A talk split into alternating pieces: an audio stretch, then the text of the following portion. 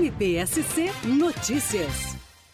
Essa parceria entre o Ministério Público de Santa Catarina e a Universidade Federal de Santa Catarina tem um propósito muito claro, que é melhorar a vida do cidadão catarinense. Como que nós pretendemos fazer isso? Por meio de uma parceria que vai pesquisar métodos de utilização da inteligência artificial para criação de ferramentas que melhorem a atuação do Ministério Público. Desde já, o Ministério Público e a Universidade Federal já alinharam três linhas de pesquisa, nas quais serão dedicados alunos da graduação, do mestrado, do doutorado, ou seja, da pós-graduação da Universidade Federal, para que usem a inteligência artificial em três temáticas: a identificação de fraudes em contratações públicas, o uso adequado dos dados que estão nas peças do Ministério Público do Estado de Santa Catarina para fins estatísticos e de taxonomia, e uma análise sobre a ocupação de leitos de UTI para que a gente possa fazer uma antecipação antecipação da política pública para que eles sempre estejam na demanda adequada para a sociedade catarinense. Essas são as três primeiras linhas de pesquisa que devem começar de forma gradativa, iniciando-se pela atuação no combate a fraudes em contratações públicas, mas são só o início de vários projetos que nós pretendemos fazer em parceria com a Universidade Federal para melhorar a vida do cidadão catarinense.